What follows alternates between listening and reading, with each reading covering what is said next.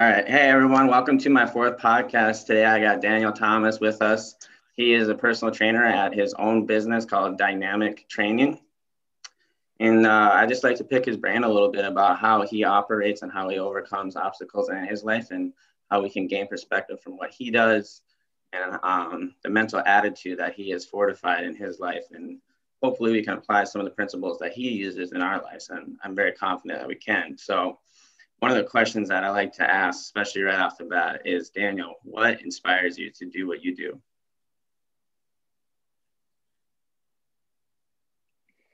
So, what inspires me, my coaches, um, and, and our team really is to help these young athletes become the best that they can be and to help them achieve their dreams. Um, you know, I think in today's world, especially when it comes to sports and coaches, a lot of people are negative. Um, they give negative reinforcement, and it's not necessarily their fault. That's how they were raised.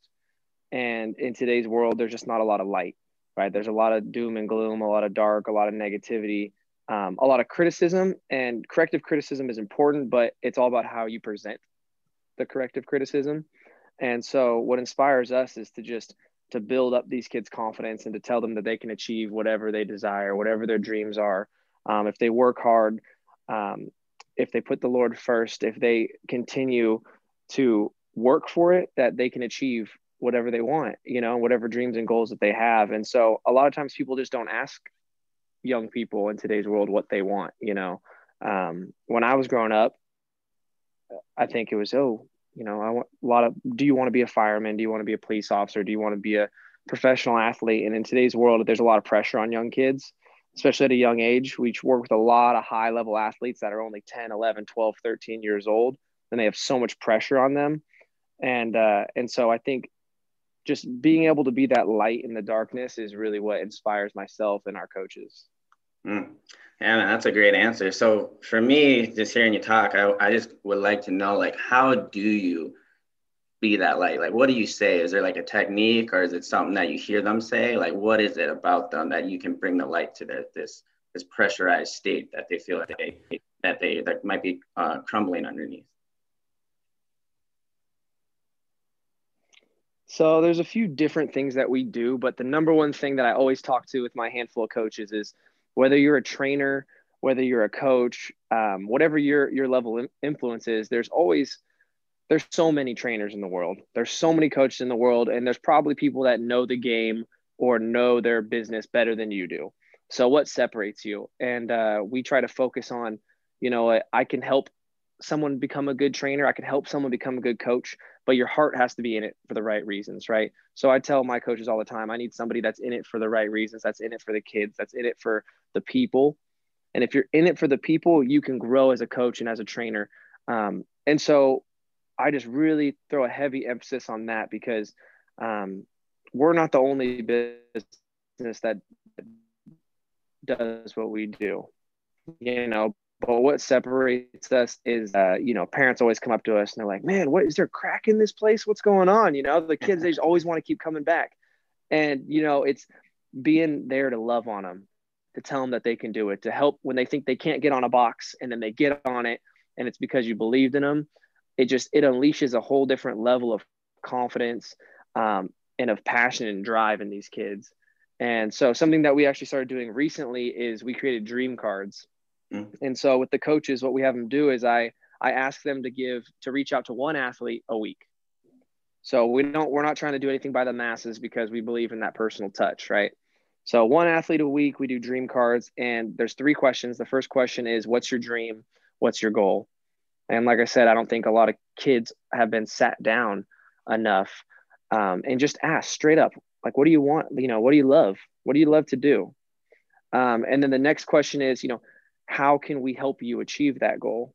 You know, we want to we want to be able to create accountability for these kids so that when they come, um, or these athletes or even these adults, it's like you know when they come in and maybe their their mind's not in the right place, maybe they're you know whether it's just goofing around and being kids or whether somebody had a really rough day, you know, and they're coming in, they're just not in the right mental state. It's like, well, I know what your dream is. So now as a trainer, as a coach, I can help keep you accountable. I can help keep make sure that you push through that obstacle. When you say you're too tired, when you say you don't want to continue on, it's like, well, what about that dream we just talked about? You know what I mean? Mm-hmm. Um, so it allows the kids to express themselves, but it also creates accountability for them. And they know now, oh, shoot, my coach, my trainer knows what my dreams and goals are. So now I can't slack. Now I can't give up because they know what I want and they're here to help me. So, uh, one big, big phrase that I try to live my life by it's um, they don't care how much you know until they know how much you care. Mm. And so you got to show them that you care about them on a personal and individual level. And once you do that, then they will all of a sudden be more receptive to your coaching, your criticism, your adjustments, um, because they know that it's in the, they know that you're trying to help them become the best they can be and that you're trying to help them achieve their dreams. Yeah, man, that's, that's really great to hear. I like, I like what you're establishing because it sounds a lot like what I feel is what I describe as a cycle of victory because I feel like there's two cycles that our brain lives in. It's I call one the cycle of defeat and the other the cycle of victory. And I've really been trying to pin down what the cycle of victory looks like. And obviously it starts with positivity, goals, and establishing your dreams and not being afraid to establish your dreams. And then crushing it when you get there, right? Because this is what I want, I'm gonna get it.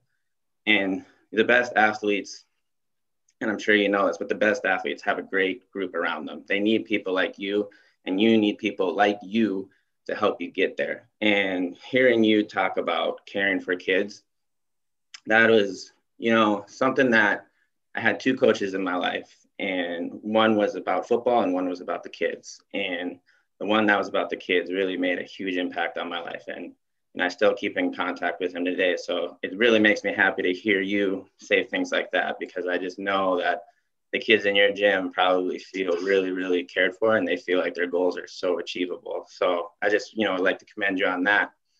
But uh, I want to talk about you a little bit because um, if you're if you're not there, like if you don't actually believe what you say, I mean, you've already said this, but your kids won't your kids won't follow. Okay, so what is it about you? Um, I would say specifically, maybe even goals. Do you have like two week goals, or do you have two month goals? Is there something about you specifically that sets you different other than passion? I know you got the passion, but what about technically? Um, goals for me, I think, uh, you know, obviously I have goals for my business and where I want that to be and where I want it, how I want that to grow. Um, myself, you know, just like anybody else, I'm constantly evolving. My goals are constantly changing. Um, you know, this is a new phase of life for me because growing up, I was always um, an athlete right? So there was always that competition, there was always that sport, there was always that dream, that goal. So now transitioning to being, uh, I'm not going to say quite a has been yet. You know, I still got a little something left in the tank, but uh, believe it. I know, believe it. Stepping away, step, stepping away from the field. You know, uh, now it's like now my goals and dreams have changed a lot. I just got married mm, uh, a month ago, actually. Mm. And so my my goals, my dreams now are about, you know, creating the right marriage, setting myself up for success in that direction. Um, you know, creating the right environment that I want for my family, and then also helping duplicate myself. Um, I was blessed to have really awesome coaches growing up. Sounds like you're um, similar to yourself. Um, I have a, an amazing dad who forced me to read and do leadership material and books that I absolutely hated growing up. But as you get older and older, like they always say, you know, you don't realize how much that really helps and how much it affects you as an adult in your life. Um, so for me, my biggest goal is to try to continue to help my coaches and my team become the best they can, as well as myself. Um, you know, I don't think you can ever, there's no ceiling right? Mm. Um, I feel like you are your best. Um, you're your best motivation. It's like, oh, if my goal is to be, you know, the best me in five years, and then in five years you sit there and you're like, okay, well, my goal is to be the best me in five years, you know, and I feel like you're always chasing, yeah. you're always chasing that next level, right? Mm. And uh, and I think that's that's the best because if for people that get static, people that get, um, you know, people that stop growing, it's like they stop living. You know what I mean? So I think that the goal is the bar is always continuing to be reset higher and higher. Um, but at the end of the day, I truly believe that success isn't how high you can go, it's how high you can take people with you. You know what I mean? So I always try to make my goals set for myself, but as well as for my team and now my wife and uh, and hopefully my future family as well. Yeah, that's awesome to hear. I don't know if you've ever heard this quote or not, but Ben Franklin says um, says most people die at the age of 25. We just don't bury them until they're 75. And ever since I read that quote, I was like, man, that's so true. You know, we just stop evolving at 25. And a lot of people, myself included, I was in a pattern where, you know, I was just trying to make money and get by. And then, you know, the more I spend time with the Lord, the more I realized, hey, there's there's better out here for you. And I feel like, you know, for me, I've found a passion and now I'm dialing in that passion. And uh, it's, it is weird how it is helping others. I think there's something to be said there about how helping others, like truly helping others, really, really helps yourself. Um, is there anything that you can add on to that? I know that you kind of talked about it, but specifically, do you have an example? Um, specifically, I mean, I think that, you know, for me, whenever I get in a rut, whenever I get down, um, whenever I feel anxious or have anxiety, especially in the year of 2020, right? There's been a lot of anxiety. There's been a lot of uh, craziness going on in the world. Um, the best thing that I can say is anxiety typically comes, what I've found, when you're so focused on yourself, mm-hmm. right? When you're so locked in on yourself, like this is going wrong in my life. I'm doing this wrong. This is me, this, this, this. And it's always about me, me, me most of the time. Um, and so, what I feel is when you step away from yourself. Even if you're when you're in the most anxious time of your life and you step away and say how can i help somebody else? you're taking the attention off of yourself and putting it towards helping somebody else. And without even knowing it all of a sudden your anxiety becomes a lot less becomes yeah. lifted.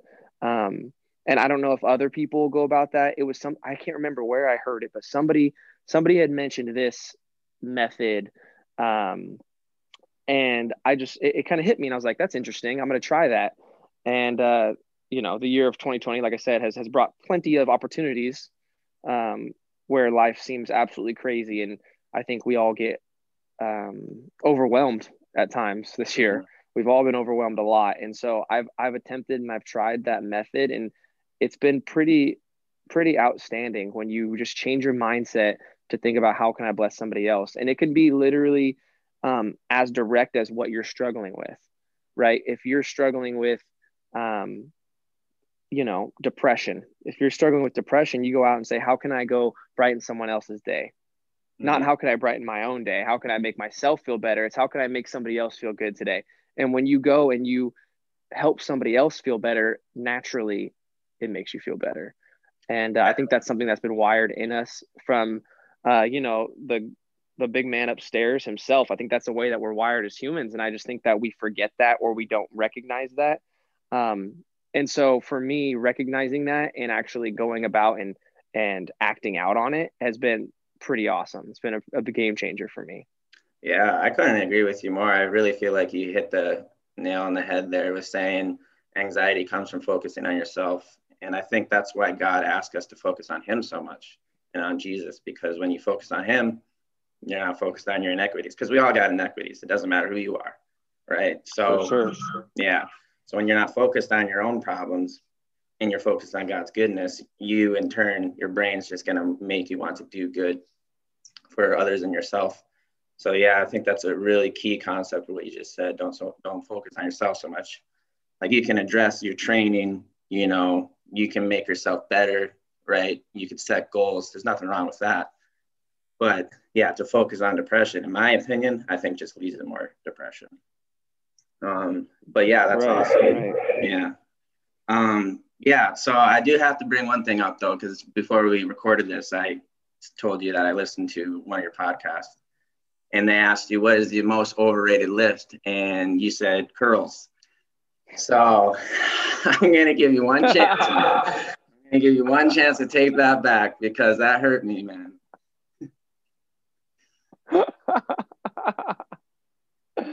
Oh man. I mean, I don't know. I love lifting and I love curls. So don't get me wrong. I do okay. curls all the time. So I'm not saying I don't do curls. Ah, man. Yeah, no, no, no. I'm not saying I don't do curls because man, my arms they struggle to grow. I got to hit those suckers every other day. Right. Um.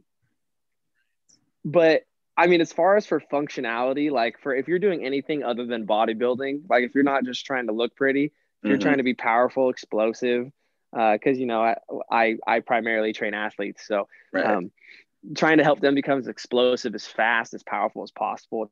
It's like the bicep is just not in that tier of importance. Uh, aside from looking great when you're like if you're a football player and you're running down the field, you know, right. there's been a couple running backs in the league where you can't see where the ball is because their bicep is so massive over the right, top of it. And yeah. I'm like, all right, that's pretty cool. Uh, right. But uh, it's mostly for aesthetics. I put oh, yeah. it that way. no, you're you're absolutely right. I knew what you were trying to say, but uh, I just had to be a little crap about it because you know I think yeah, what would you say? I think after one lift, I think the coaches would give us like 20 minutes. They call it bro day. So we would just do, you know, curls for the girls. I love it. That's awesome. Right. Absolutely. So, uh, yeah, so I, I know uh, that you like your John Wooden books. So is there one thing from him that you've learned that you apply to your life more, more so than others? Mm, that's a good question. Um, I would say out of all of it, you know, because we, we break down on our YouTube channel each individual building block. We do a quick little like three to five minute video. Um, I've personally read different variations of his books at least a handful of times. We also have like a little kids book that breaks it down. Um, but at the end of the day, I think John Wooden's pyramid, everyone focuses on the very top, which is success, right? And competitive greatness, which is what he calls success. Um, but for me, on a personal level, I think that the two cornerstones of the pyramid are the most important. And I think that they are the most applicable to life, um, which the two cornerstones are industriousness, which is pretty much, um, he breaks down as saying hard work and careful planning. Mm-hmm. And then the other cornerstone is enthusiasm. And one does not work without the other. And I think that's why he put them as the cornerstones because you can't build a pyramid without one side right? You have to have both corners. And, uh, you know, enthusiasm just being enjoy what you love, right? If you don't enjoy what you, if you don't enjoy what you're doing, um, if you don't enjoy what you're doing, then you're going to get bored. And if you get bored, you're not going to be passionate. You're not going to put any effort into it. You know what I mean? You have to genuinely enjoy what you're doing. Um, but then the industriousness, the hard work and careful planning means like you can't just be passionate um, and not do anything. Kind of, you know, like the scripture says faith without works is dead mm-hmm. you know it's like passion without actually going in and and working hard for that dream or that goal or that love of yours it's like it's dead you know um, mm-hmm. um, but vice versa if you're working super hard and you're planning and you're tedious with your with uh with how you're operating and you're just grinding day in and day out but you don't enjoy it you don't have passion you're not enthusiastic about it you know it becomes bored you know boredom and you become stale and you don't enjoy it so for me, the two cornerstones being passionate about what you're doing, but then also being careful, methodical about how you go about it and grinding, mm. right? And grinding. Because at the end of the day, everybody says that every big wig, every Gary Vee in the world, you know, everybody talks about it. You got to grind. You got to put your head down. You got to go for it. You got to just work, work, work. And uh, it's it's easy to work, work, work when you enjoy it, right? Absolutely, when you love what you yeah. do. Mm-hmm. So, for me, those two things are the pinnacle and are so stinking important. Um, every building block that John Wooden has has been awesome. Me actually trying to teach it and trying to explain it has helped me understand it a lot more yeah. on a deeper and deeper level. You know, I think when you teach something, it, it's a whole different level that you begin to understand it. So each building block has been awesome, and it's actually really helped myself personally, helped me learn um, and helped me grow and been eye opening on areas that I need to improve on too. But um, hard work, careful planning, and then just being passionate and enthusiastic about what you do. Those those two cornerstones have been huge for me.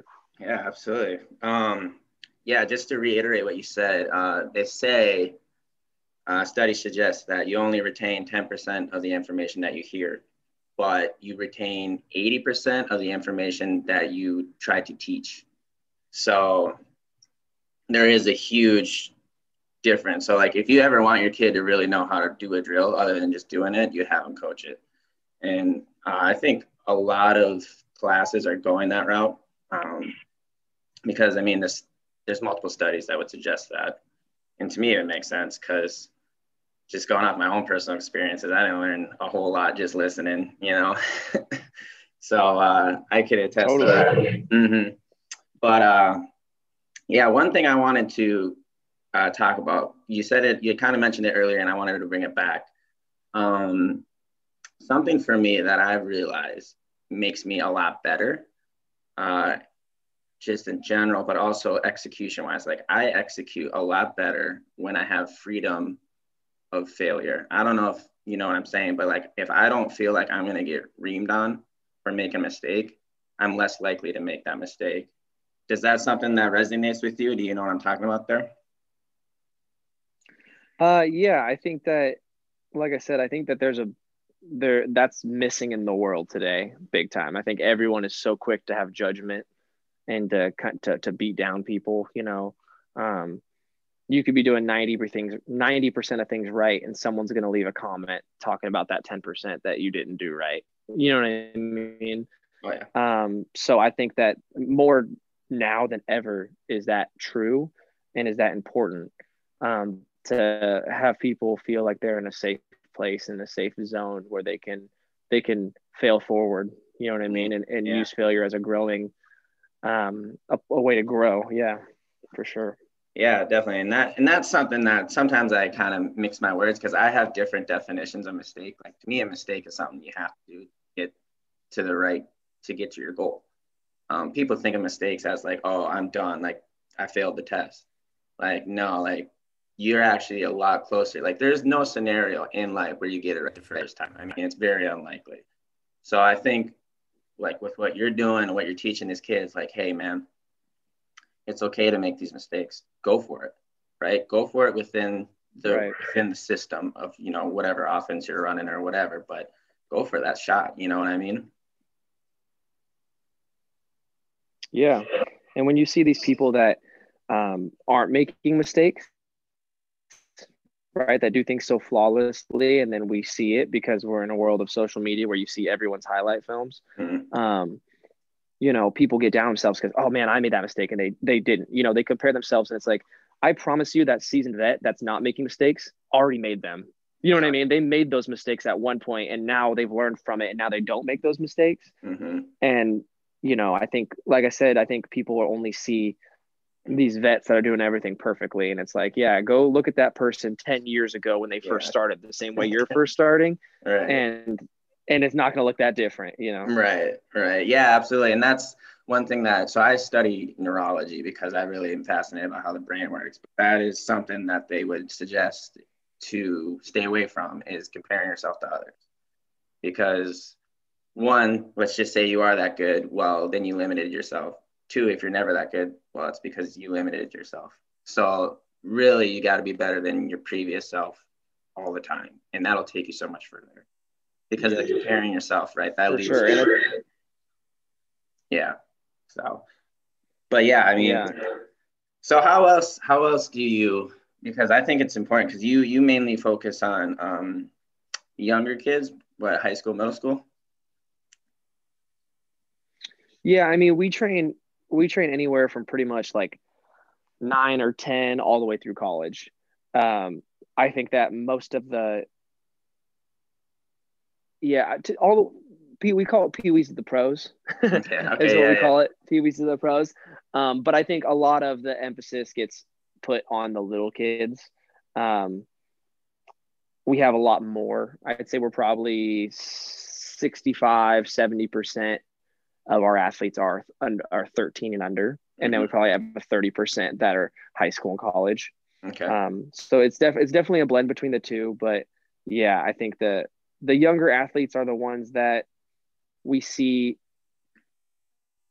are the young the younger athletes are the ones that we see that really are reaching are reaching out and needing um, the guidance the love the support the older athletes i think may still need it but they don't show it as much mm-hmm. um, they kind of have that hard face a little bit they got it all figured out um, and and uh, and so that's so it, it's fun. The older athletes, you get to build that relationship of all of our coaches. We're all fairly young. Everybody's pretty much under 30 years old. Um, so for the most part, we get to build really, really good relationships with them where they become friends. We become mentors for them, big brothers, like mm-hmm. um, versus the young athletes. When, when you got a 10 year old and, you know, you're 29, 30 years old, they look to you almost like still like you're, you're a dad or you're, you know, more of a father figure. So it's, mm-hmm. it's, um, we apply the same mindset, the same structure with them, but it's delivered differently. That's for sure. Cool. Yeah. So I was talking to uh, a trainer the other day, and he was talking to me about the need for these younger athletes to to be able to express themselves because they don't. They, he's telling me that they don't really know how. He's saying the mental health aspect of their their childhood um, can be partially damaged, um, and he's saying a lot of what they're focusing on now is helping them mentally, helping them mentally express themselves in the right way, helping them mentally, like you said, um, picking out a goal and not being afraid to chase that. Um, the thing that I find interesting though is when these kids do grow up, you know, for those of them that hadn't had that, I would say, healthy childhood, how do you help those kids, those that are high school that tell you, you know, like they know it all, that put on that brave face?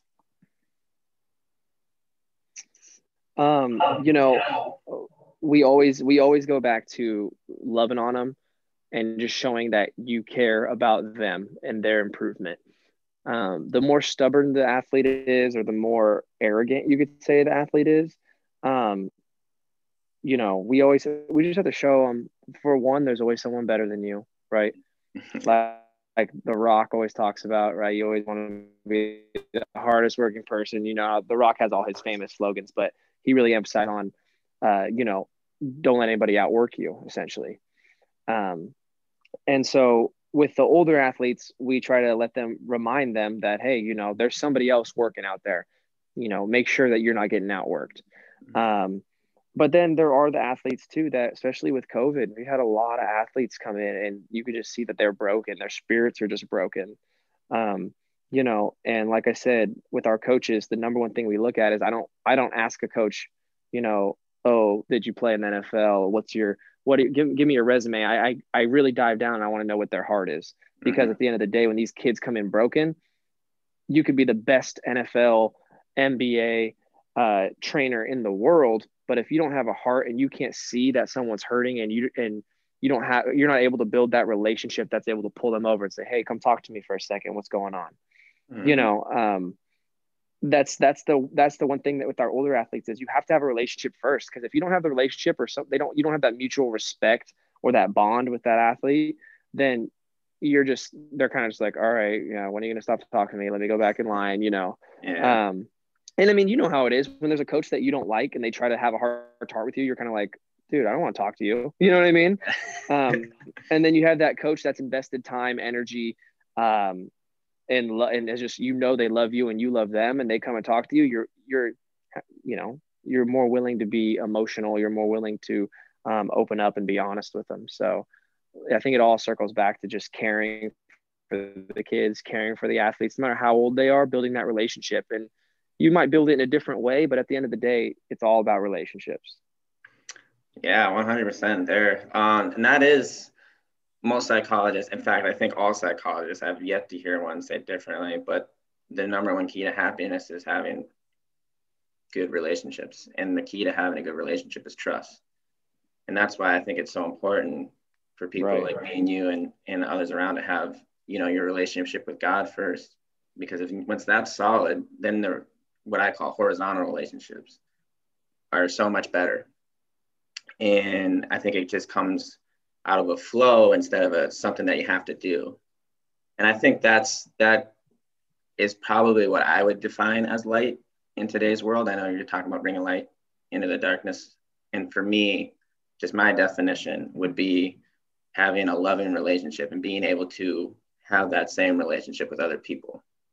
And it, does come down to trust because a lot of these kids that don't have this childhood that you know me and you were blessed with they have broken trust So that establishing that trust can be difficult. And, and, and when you do establish it, maintaining it because they'll find a way because of the way their brain is wired.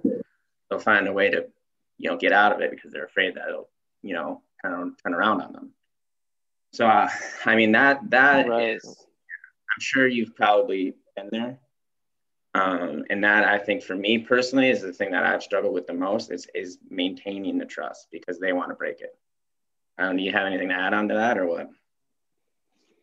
Um, you know, I, I think that trust, relationships, um, I think at the end of the day, there's some some people are more broken than others, like you said. You know, some you never know what somebody's going through, and uh, and just being aware of that, mm. you know, as a leader, just just understanding, not judging. Someone comes in, they're snappy that you don't just immediately you know drop them down for whatever punishment that you have you know that you're mm-hmm. compassionate you're empathetic and that you're you know maybe they just had something really bad go on in their life you know what i mean mm-hmm. um, and the older they get you know the more complex it gets who knows and sometimes it's something like oh they just got out of a relationship you know someone got dumped and it, and you know to an adult it's like oh well you're gonna that's gonna happen four more times in your life before you you know you, you get married or whatever but just being empathetic and and realizing you know that you don't know what they're going through and you know yeah. when you're young and when you had your first encounter with puppy love or or however you want to name it mm-hmm. uh, you know it stings and it hurts and those those um the, the things that we go through mold us and create us yeah so just being empathetic and, of that as coaches and just realizing that yeah absolutely and so, last topic I really want to drive home before we end this conversation is masculinity.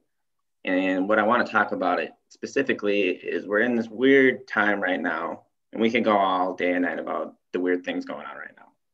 But for me, something I'm noticing is is I don't know if I don't know if I want to call it an attack on masculinity, but maybe maybe being ashamed of being a man per se. But what I really want people to understand is masculinity isn't what the old definition of masculinity is. I think what masculinity is, is what I'm hearing a lot from you, is caring. You know, being sensitive enough, being loving enough to know that, hey, like, I know you need my trust and I want you to trust me. I know I, I want to be there for you. I want to have your back. I think there's this traditional masculinity that would say that that's not cool. Um, so I would just love to hear your definition. And maybe it's maybe not the word masculinity, because I feel like women and men have different traits, but at the core of it, it's the same thing, which is love. But specifically, could you speak on what it is to be a man? You know, when I think of a man, I think of uh, I think of I think of the head. I think of a leader. I think of a provider. I think of um, a supporter, and I think that the world twists everything, right? That every, I think that a lot of these words and definitions, um, for example, submit, mm. right? The word submit and the definition of submission. You know, if you tell anyone uh, to submit, immediately people's walls go up, right? Their barriers go up and they're like, I'm not going to submit to you. And they get really angry, you know? Mm-hmm. And that word has been so twisted into like such a negative connotation. And um, I think that's the same thing with, with masculinity. Um, I think it all comes from a good place and that it's all been twisted. And, um, and it's not just the, the media's fault. I mean, it's also men's fault at the same time. You know what I mean? I think that it's, it Absolutely. goes both ways, you know? Um, I watched this one movie. It's called uh, My Big Fat Greek Wedding, and it talks about the mm-hmm. man. He says, "I'm the head. I'm the head of the house," you know. Mm-hmm. And then mm-hmm. the wife, um, the wife says, "The man is the head, but the woman is the neck, and yep. she can turn the head any way she wants." Right. Exactly. You know. Yeah. And I think, and and I just laugh at that because it's so true. Mm-hmm. Um, the only way it works, the neck can't be turning left and the head can't be turning right. Right. You have to be working together. Mm-hmm. And at the end of the day, um, masculinity this is a really good question i've never really do- like really dove into it like this mm-hmm. um but to me i think masculinity is also being confident in who you are um because for me I am very content in my masculinity. And so when people try to threaten mm-hmm. my masculinity, it doesn't faze me. Um, it doesn't bother me. I can let it roll right off my shoulder because I know who I am. And I think that the the men in the world that portray masculinity in a negative light are not truly, you know, secure in their masculinity. They're not secure in who they are. Um, and that and that's why they flare up, right? And they're like a peacock that pushes, you know, pushes all their mm-hmm. feathers out and is trying to, you know, say, oh, well, I'm this and I'm that. And it's because they're they're insecure and they're not content in who they are, and, and it, it all comes back to, you know, um, your identity. You know, are you can do you have an identity? Do you know what your identity is? Do you know who your identity belongs to? You know, and where it mm-hmm. comes from. And uh, I think as men in the word masculinity, I think it stems deep, deep, deep from biblical roots. You know, God created man and God created woman. Um, and there's and there's roles and you know, there's roles as to what, you know, how we should act and how we should go about it. And I think that um if you don't know that, right? If you don't know your history, if you don't know your biblical background, if you don't know your heavenly father, then yeah, it's it's it's hard to live a life um, to be the man when you don't even know what it means to be the man. Mm. Yeah. You know what I mean?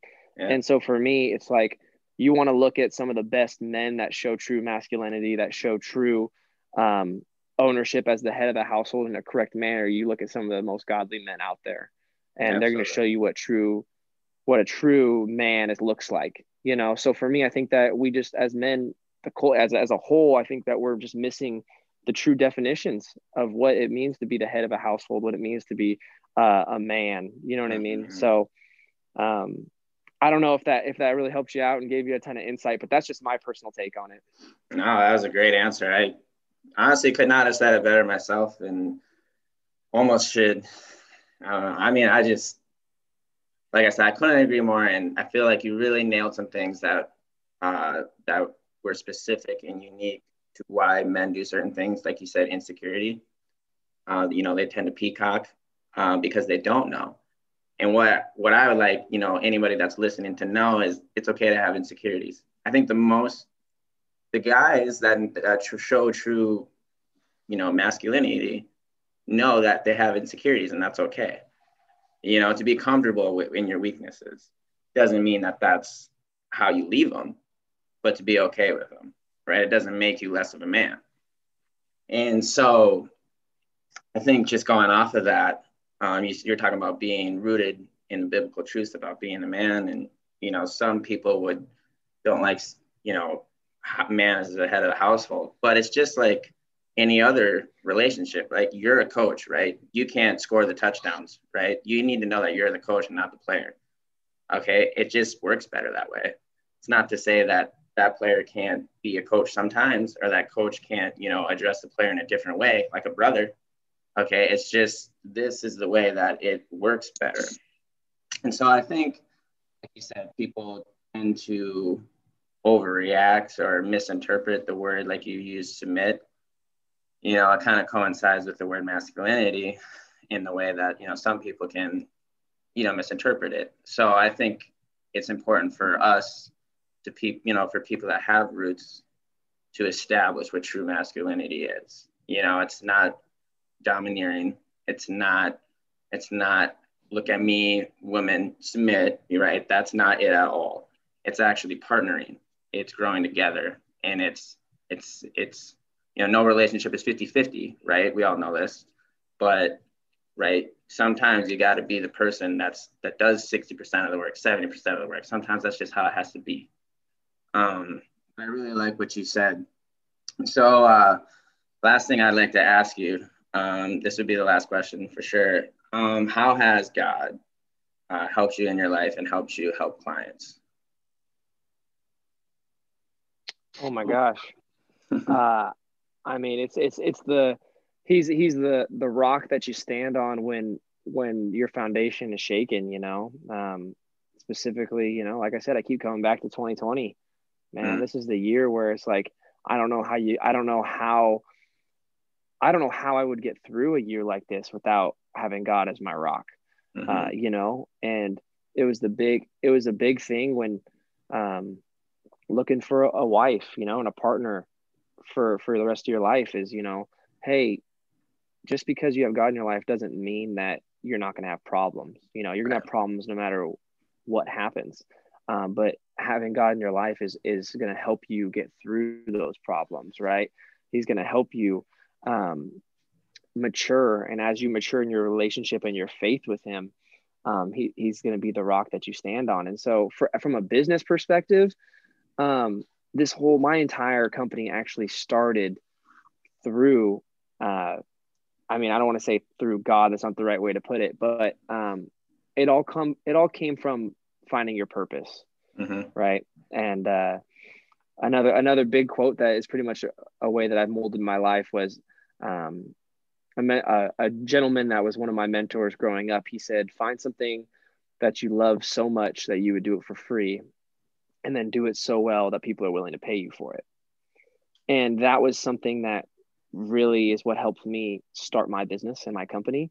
Mm-hmm. And he was one of this this gentleman he was one of the greatest high school speakers he did he spoke to millions he's millions and millions of kids uh, they used to do feats of strength i don't know if you've probably have seen glimpses of it okay. but they used to you know break the bricks and bend the bars and, oh yeah, yeah. Um, they would go and do all, all of these these crazy feats of strength and then they would then they would they would draw the attention from these kids and then they would share their heart right and they would share their heart and they would share god and they would share the impact that it's had on their lives and uh, and for me, he was mentoring me, and uh, we were going over. He was the chaplain of the Oakland A's, and uh, for the last twenty years, he spoke at multiple World Series, which mm-hmm. is pretty cool.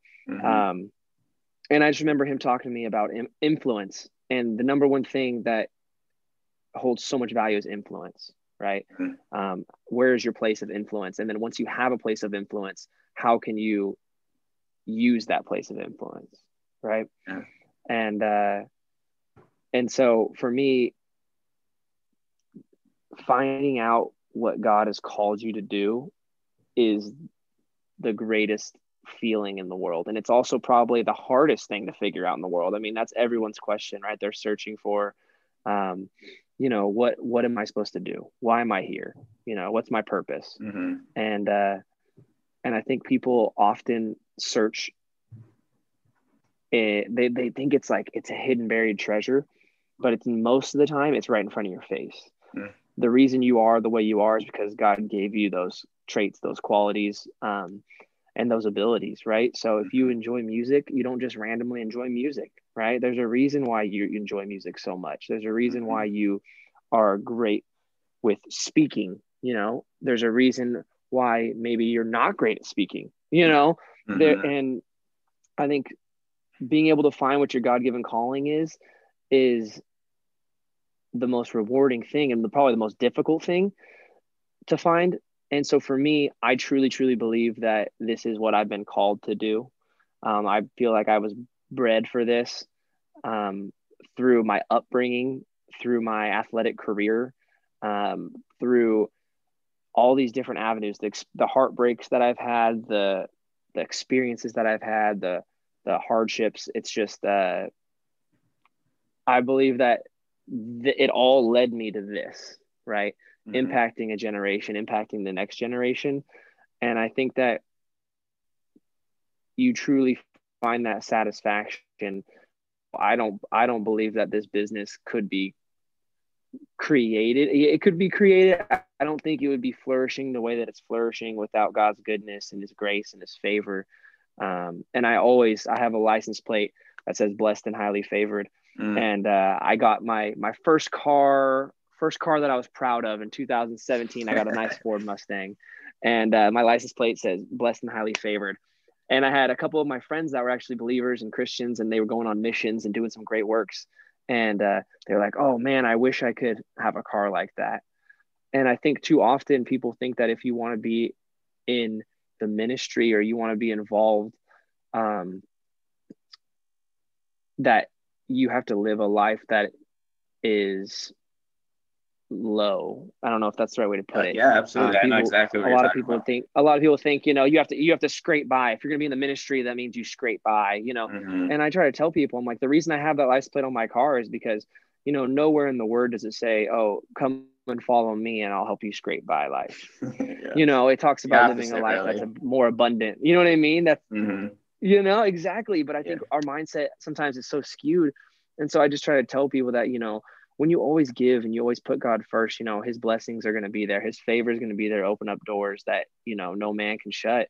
And uh, I just feel like myself on a personal level, my business has been so blessed and it's had so much of God's favor on it that it would not even it would not be at all what it is today without God mm. and without my faith and without um, Him working behind the scenes. Man, just blessed to be able to be in the position that I'm in, and blessed to be able to still be operating um, in a in a world where a lot of people don't have jobs and don't have hope. You know, mm-hmm. I'm just blessed to have hope and blessed to give hope. Mm-hmm.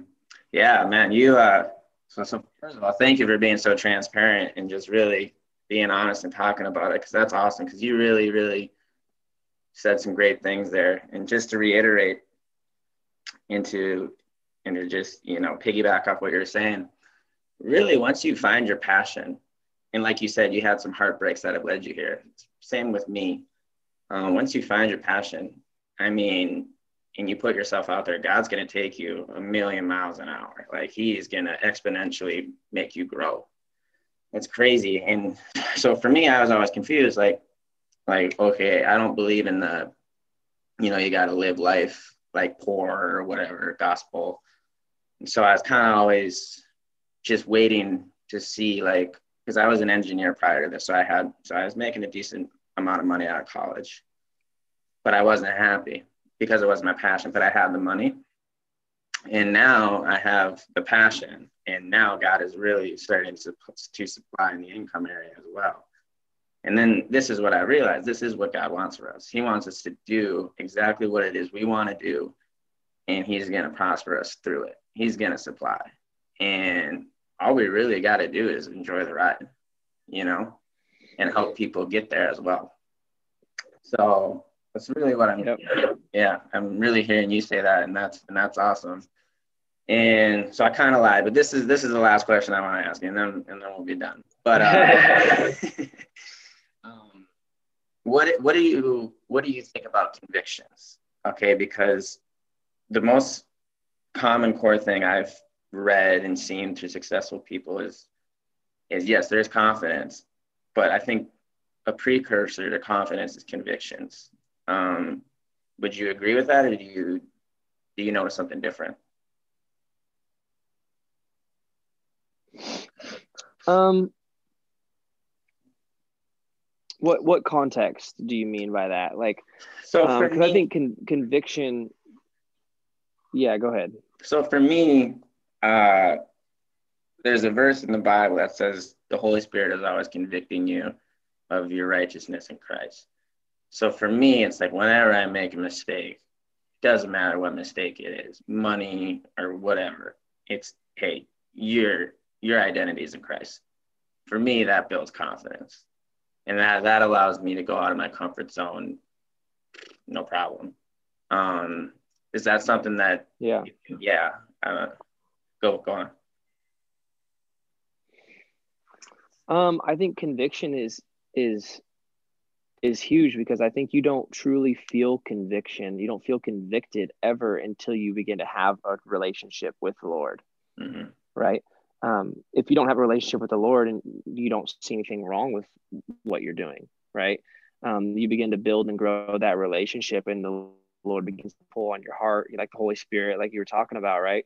Um, begins to hold, begins to pull on your heart and and and lets you know sometimes louder than others when hey you should not be doing this mm-hmm. right yeah. um and but i think that it's i think that that's it's a it's amazing because it's accountability it's god's way to keep you accountable right that in that inner voice is huge and i think that too often we second guess ourselves on that inner voice and we think that we tell ourselves to shut up because we think that it's us talking to ourselves um, but the moment you realize that that inner voice is truly the Holy Spirit and God trying to talk to you, right? Him, because I think everybody just reads these stories in the Bible and everyone's waiting for that like Daniel moment, you know, where God, yeah. you know, talks to you from a loud voice. And I'm like, you know, and people always say, like, I don't hear God. Like, God doesn't talk to me. Like, well, yeah, I think aside from some of the crazy biblical people like Moses, I don't think God just talks to you like Siri does. You know, yeah. um, he talks to you through the Holy Spirit, right? He talks to mm-hmm. you through your convictions. You know, right? When you when you're gonna do something and you're like, oh man, I don't, I just feel like this. I shouldn't do this right now. Mm-hmm. That's the Lord telling you, right? Like, probably shouldn't be doing this right Absolutely, now. Yeah. So, I think convictions, as much as you hate can like you don't like feeling convicted necessarily.